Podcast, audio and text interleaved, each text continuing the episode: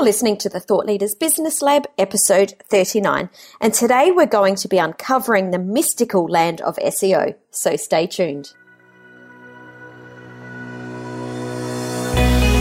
Hi, I'm Samantha Riley, and I work with thought leaders and experts to help them double their income, their freedom, and their impact to create a business and a life they love. From my business background of 25 years, I've learned there are three key areas to growing a successful business: your mindset, your talents, and the people you surround yourself with. Here in the Business Lab, we'll interview successful entrepreneurs and deep dive to discover the exact strategies that they have used to build their business so that you can experiment and implement these strategies in your business too. Welcome to the Thought Leaders Business Lab.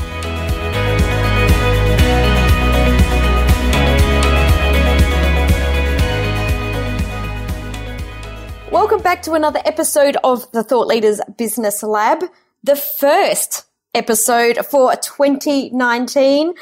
I'm your host, Samantha Riley, and I truly hope you had a wonderful holiday season and that you are ready to rock an amazing, or what I know is going to be an amazing year for you in your business. We're starting off this year with a topic which is not understood by very many people. We're talking about SEO, or search engine optimization. And we're welcoming Meg Clarke, who is the founder of Clapping Dog Media, and she's an expert at connecting the dots of data to get your business found. So let's jump straight into it, and I introduce you to Meg Clarke. Welcome to the Thought Leaders Business Lab, Meg. It is so wonderful to have you joining us here today. Oh, thank you very much. I'm really excited to be here. I'm looking forward to having a conversation with you and uncovering the mystical land of SEO. I think it's one of those things that we all have heard of and not very many of us understand. I'm so glad you said that, because I am on a mission. That is my mission in this industry, to take away those connotations, that negative connotations, those scary connotations, and just make SEO understandable and relatable to business owners. So, yay. I love it. I love it. Anyone that wants to try and make something easy already has my tick of approval. So we're talking about SEO, which for the uninitiated is a search engine optimization. Tell us just a little bit, Meg, about how you got to be here. Before we dive into the rabbit hole, how did you get to be an SEO expert? Well, I started out my career as a designer. I was a graphic designer and a web designer. I worked at agencies here in the United States. And then once my husband and I had children, I came home and was working from home. And, I loved design. I did branding design and web design. And I had this one project in particular that was really the turning point for me. When I was freelancing, there was a website where the product or the service was really excellent. This, in fact, was a running coach, and she was training weekend runners, weekend warriors to run a faster 10K and half marathon. And she was really excellent. She was actually pretty well known within the distant running world. And so we had a really big name. We also had people knew her, and she had really great services to offer. She certainly wasn't starting from scratch. And so I came in and I designed a really great looking website. It looked great. It was a very successful design site for her and for her services. And we were excited about it. We were excited to hit that proverbial button and hit launch. And when we did, no one came. Yeah. And how often do we hear that story? Right. And I was really perplexed, and she really needed this to work. She was in just a position in life where she really needed it to work, the side hustle. And I really liked her. I really, felt for her as a person, and I really wanted it to work. And so we were really perplexed because she had a great name and great services and beautiful design, but yet she had no traffic. And it was her site in particular that caused me to dig into SEO, why people come to your site, how do you get them to come to your site, how do you track them? I went down that rabbit hole of understanding analytics and traffic and how search works. And I used her site as an experiment and, you know, tried a bunch of stuff, got penalized a couple of times, but was able to fix it.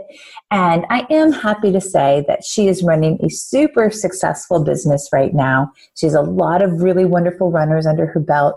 And the site is actually still up, even though it was, we're going on 5 to 6 years now. Yay, I love a good success story. And I love it that, you know, that you were doing something and you saw a problem in something else. And I think as entrepreneurs, that's something that a lot of us do, and that's how we got to where we are. It's not usually a straight line from A to B. It's working and doing something and seeing a different problem. And inherently, we want to fix things. You know, we want to make things better, and that's how we end up where we are. So I love that story. So SEO, can you explain to us in layman's terms what it actually is? I think that's a really great place to start. Absolutely. So I define search engine optimization as a series of little tips and techniques that you can do on your website so that you can be more recognizable by search engines. Mm-hmm. So it's the way that you write your content, the way you set up your pages, the way you, kind of the way you do your business so that Google and users can easily crawl and read your site and quickly figure out who and what you're all about. Perfect. Nice and easy. So I guess my first question is, at what stage of business should we be paying attention to SEO? Are we playing the short game or the long game here? That's a great question. You know, SEO is certainly long-term. There's nothing that you can do within your SEO strategy or plan that's going to turn changes overnight. This is really my advice to business owners who are out there going, yikes, I've not thought about SEO. When and how should we implement it? One of my biggest recommendations in terms of timing is that, like that old Chinese proverb about when you should plant a tree. You should probably have started it 20 years ago, but the next best time is tomorrow or today, you know? Yeah. But in reality, when we're all kind of starting our business and we're scrapping things together and we're trying to get clients, I think a really great time to start working with an SEO is maybe 1 or 2 years after you've started, after you've built up an archive of content and blog mm-hmm. posts, news articles, podcasts, things that we can kind of sink our teeth in, so to speak, in terms of keywords. And once you're at the point where you want to grow beyond referral traffic, most of us get clients from previous clients or referrals. And once you're at the point in your business where you literally want people to come to you from the internet, you want to expand your audience, that's a really great time to start thinking about an SEO strategy. What are some of the problems that you see when people first begin or they're transitioning into paying attention to their SEO? Because I know that this can, you know, you talked about them being you know, 1 or 2 years in business, and then we've got content. But if we're unaware even how to create our content so that it is positioned for SEO purposes, is there something that we can think about before we're really starting to work on our SEO strategy? Absolutely. You know, one thing that I like to emphasize with people is that SEO doesn't happen in a vacuum. Mm-hmm. SEO is kind of the umbrella that fits over your content marketing strategy, your social strategy, your branding, and your overall vision and goals as a business. It plays a little part in all of those things. It is not something that's kind of done in isolation. And so when I start working with somebody, and if there are problems that pop up, one of the biggest problems is something that we talked about in the beginning, is this mindset around SEO. It's not something that you just do and then it's fixed and then your business is just getting, you know, loads and loads of traffic from Google. It's something that you think about and you think about how it can apply to all of your aspects of business. Mm-hmm. Good business is good SEO. I love that. So why should we start incorporating these SEO strategies into our business? Sure. And we can, I'm happy to get down into the weeds and talk about specific strategies. Some of the things that we like to do for Google is be really consistent in our messaging and what you talk about. It plays a really big role, like I mentioned, in your business and in your content strategy. Google wants to be able to quickly think about you in their cache of memory as what kind of business you are, what those keywords are that people are frequently searching for you on. And then they're thinking again about some of those main cornerstone pieces of content that people search for and then click on again and again. So when you begin to kind of holistically think about your strategy, one of the things I really recommend is that you kind of, you narrow down what you write about and you make sure it's really specific to what you want to be found for. You get keywords in there that really, like brand keywords, that really tell who you are. And then we incorporate those words throughout your content, throughout the content on your site, throughout your blog posts. And then we hit it up again in your social strategy so that when Google looks at you, or search engines look at you as a brand, they're quickly able to identify and figure out who and what you're all about. I didn't actually realize that it had anything to do with your social strategy as well. I've learned something fantastic already. Yeah. Well, you know, social is an indirect indicator of your SEO in general. Google will look at you across the web. And so if you have a brand, like we can take my brand, Clapping Dog Media. And so on my website, I talk a lot about SEO and SEO tips and content marketing strategies and Google Analytics. And now if Google then looks at, let's say, growth within Pinterest or Instagram, and let's say my Clapping Dog Media business brand is growing and growing and growing on Instagram, but I'm only talking about sandwiches and dogs, there's going to be incongruency there. They want to see that your brand is growing across the internet and that it's consistent. Otherwise, it feels a little bit inauthentic and scammy. So you need to be consistent across your whole brand. And so that way they can know who you are and what you're about and categorize you as such. Wow, I love that. What can you tell us about building your personal brand? So not always, you mentioned that we don't want to be talking about sandwiches and dogs on say our Instagram, and I think that's great. But we're trying to build that know, like, and trust factor as well. From an SEO perspective, what is the percentage of time that we should be talking about our brand without just boring our audience and not really showing our personality and having our audience know, like, and trust us for who we are? Absolutely. And I think that's a really great question. You know, I try to live by the 80-20 rule. Mm-hmm. So that I definitely post pictures of my family. You know, there's the dog is in my name, so I definitely have some pictures of my dog in my Instagram. But then what I like to do, especially in terms of social, and this is a little bit different than my content marketing strategy, but in terms of social, I have 5 things that I typically write about. Mm-hmm. They are SEO tips, SEO strategy. I do quotes. I talk about health and wellness because that's something that's important to me. And then I talk about my family. Now, the majority of the time I do SEO tips and case studies and statistics related to SEO. But, you know, maybe once a week I'll do a picture of the family or something about a health and wellness, something that I might be into at that time. I love that. So I try to do an 80-20 rule because I absolutely want to be relatable and fun, especially on my personal mission is to make SEO relatable and understandable and take away that patronizing air that can be around SEO. So that is one thing that I think is super important for my brand and for other brands is just to be relatable.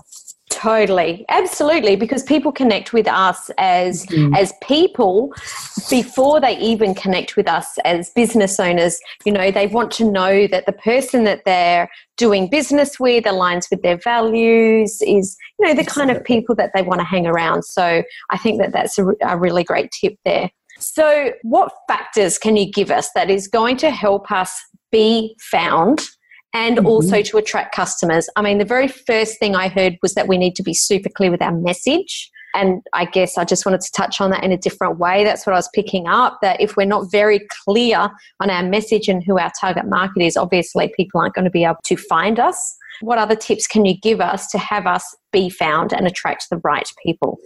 Absolutely. I'm going to give you quite a few here. Yes, I love this. So there's a lot of things that I think would serve us well if we understand how Google works just a little bit better. And one of the first things I like to tell people is that Google reads your site in a very similar way that we typically read newspapers. They start at the top, they read the title, they go to the navigation, and then they read the headlines. Or when you're creating a blog post or a page, you have the ability to put like an H1 or an H2 or an H3. And those are really important to use because Google reads those literally. They give priority to those on the page. So it's really important. Let's say you're writing whatever your post is about, that you put that main idea in those headlines, because Google will read it like a newspaper. It'll read your headlines and then it goes back up to read the content. So my first tip is to have whatever your page is or whatever your blog post is about, have it about one really great topic and put keywords or very clear headlines. Make your headlines very clear because Google's going to read those first. My next tip is I highly recommend that you write a lot about your topics. So for me, for example, I read a lot about SEO, SEO tips and strategies and Google Analytics and content marketing.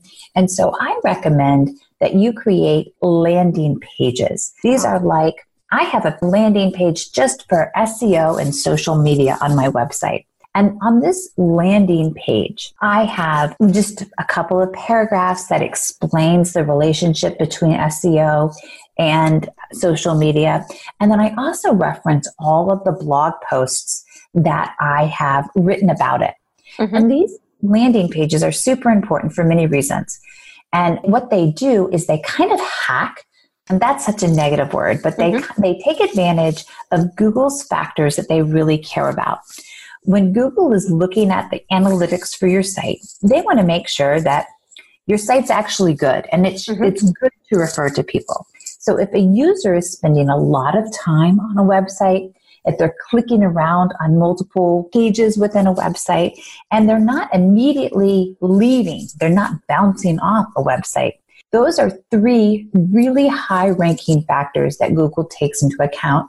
And these are factors that don't change very often, because they tell Google that the site is good, that it has good content, and other people need to know about this website. So kind of back to our landing page, if you go back to the idea of having a landing page for one of your main topics, such as SEO and social media, if I have multiple links on that page, people are going to link around and read my blog posts. So that's right there is a factor for Google that it likes.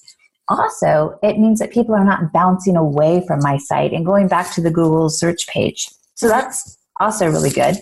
And it causes people to spend more time on my website. So increased dwell time is what that's called. And those are three, like I said, three really high factors that Google cares a lot about. So whenever you're thinking about creating content or structuring a new website, I really encourage you to think about those things because they're kind of basic. They make sure that your content is really good and that you're providing a lot of value for the user.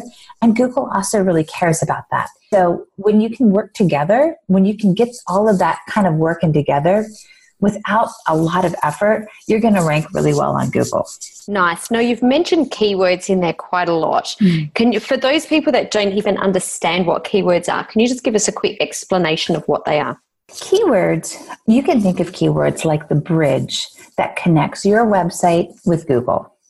So whenever somebody enters in, a query within Google, those keywords are what the first thing that Google looks for to kind of match up on your website, to kind of bridge that gap. Now, I do a lot of keyword research. Keyword research is interesting because there's lots of tools out there that will tell you like the volume of searches for specific words. So for example, it's nearly impossible to rank on the first page for a keyword of photographer because there's 18 million photographers out there, probably more than that.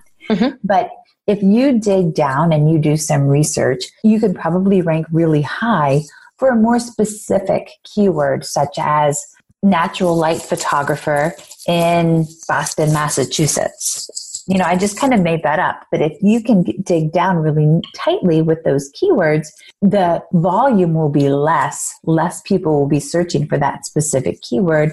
And the competition, there won't be as many other photographers who will be competing for natural light and in that location. So it's about thinking outside of the box. It sure is. How do we even, and I actually get this question a lot, and I'm glad that I've got you here because I can ask you this because I don't know the answer. How do we even know what people that are in our target market are typing into Google? How do we even know where to begin to understand what those keywords are? That's a great question, and I have a great tool. It's called, I use this wonderful tool and I love it. It's called kwfinder.com. And that stands for Keyword Finder. I pay a monthly subscription for it to have unlimited searches. But the free version, I think, lets you have 20 searches a day. Oh, wow. Yep. So you can narrow down the location. So it doesn't matter where in the world you are. You can narrow down your location. And then you can type in keywords that you want to be found for. And not only will they tell you how the volume and competition is, but it'll also show you right on that same screen what other websites, what other pages are ranking high for that keyword. So you can kind of see what the competition is. So am I hearing that you start off with something that's super simple? So if it was a coach, they would just put in, you know, health coach and start there and just start going down the rabbit hole and seeing what it is that's coming up and making notes. That's exactly right. And it's all changing a little bit. You know, my advice for keywords 1 or 2 years ago is different than it is now because of semantic or voice search. Voice search is changing how we use Google and how we search for things. It's been proven that the way we talk is way different than the way we write or the way we type. And so what Google has had to adapt to that. And so keywords and being narrowed in on a topic and being known for specific words is extremely important. And that's never really going to go away. But Google is being much more lenient these days with related or relevant keywords. So let's go back to the photographer example. If you are known for natural light photographer in Boston, Google is not going to, if somebody searches for a photographer in Boston or a different, I can't think of a word on demand, outside photographer in Boston, if it's a related keyword, Google's going to find you for that as well. Okay, so it doesn't necessarily need to be that exact word, that Google actually understands that people could be typing in different words. Yes, they can. They sure can. It sure can. And you have seen this in action when you start typing things into the Google search bar and it tries to think for you. You know what I mean? It tries to fill it in. Where it starts to fill it in for you as you're typing a word. That's exactly right. That's what it's constantly trying to do. Trying to think about really, you might be typing this, but I think you might really mean this. Basically, that user intent is what Google is pretty good at. Yeah, cool. All right. So you've given us a couple of tips there about the way that Google reads the page using the H1, H2, H3 tags, using keywords and writing about your topics. So there's some great things that we can do in our site. Can we flip that on its head? What are some of the things on our website that might be preventing people from finding us? What are some of the usual mistakes that you see? You know, there's a number of things that are typically the problem. One of the first things that I always look for is the presence of a site map.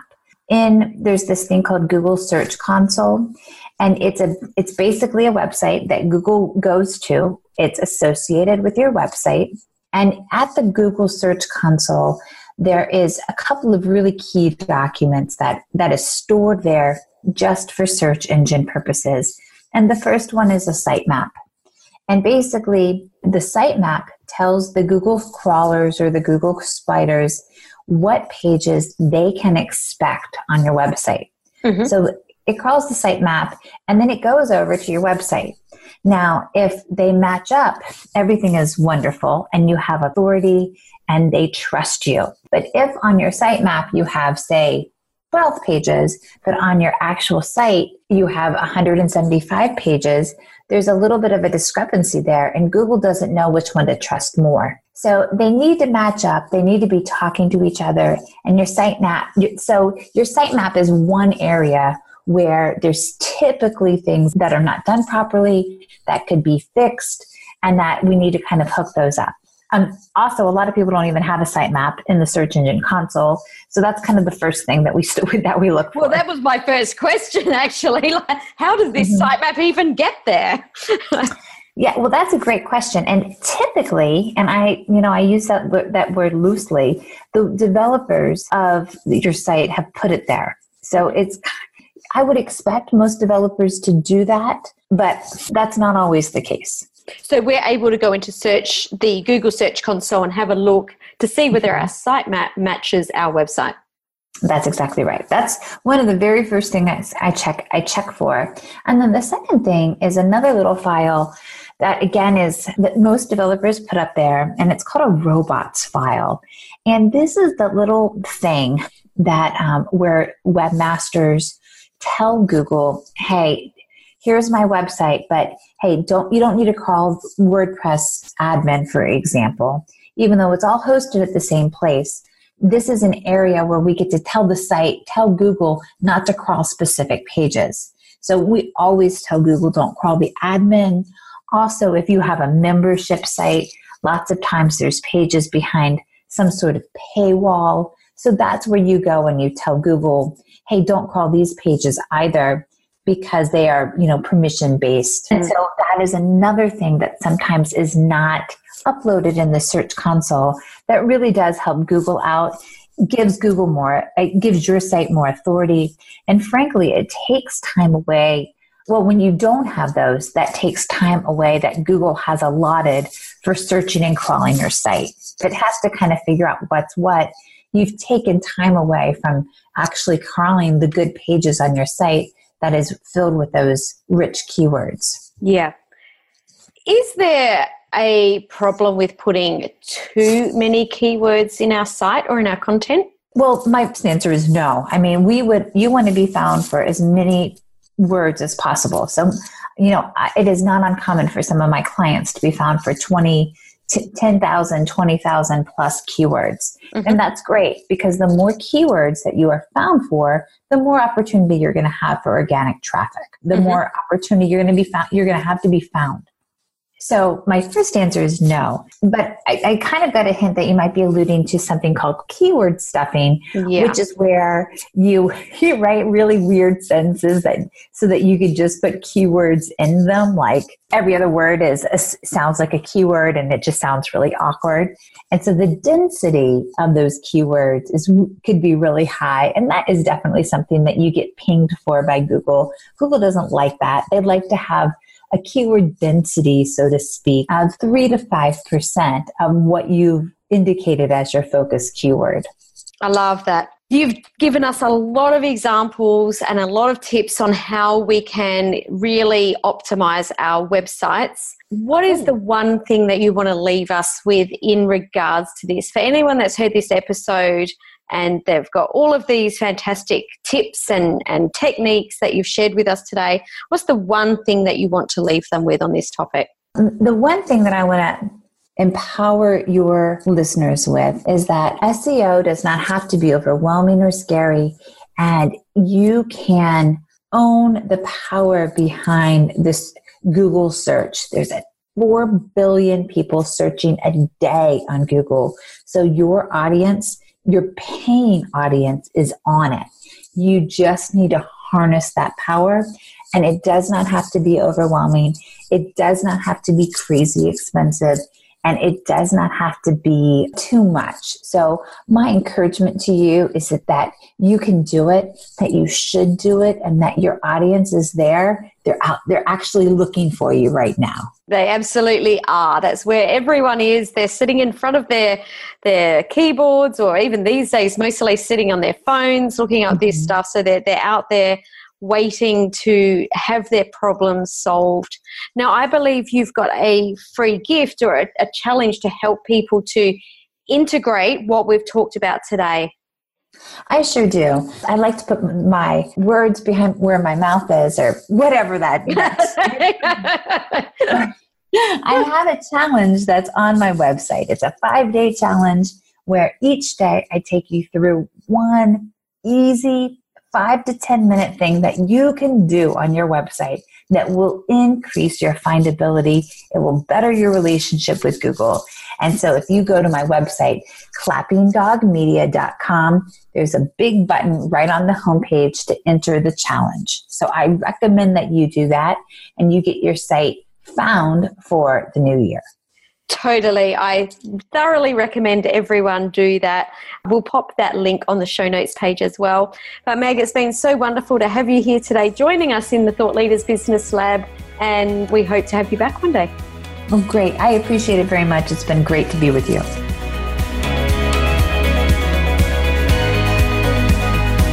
Do you want to grow and scale your business so you can make an even bigger impact? One of the reasons I've been able to achieve the success I have over the years can be attributed to one simple factor: surrounding myself with like-minded people. People who think big like me, who have a desire for growth, and who understand the challenges we face when growing and scaling a business. That's why I've created a free community especially for thought leaders and experts just like you, and I'd love you to join us. Just request access to my free Facebook group at Thought Leaders Inner Circle. If you enjoyed today's episode, I would love you to share this on your favourite social account. Just head to samanthariley.global/podcast, click on your favourite episode, and you'll see the buttons right there to share the love. And as this show is new, I would love you to leave a 5-star rating and a review on iTunes. See you next time in the Thought Leaders Business Lab.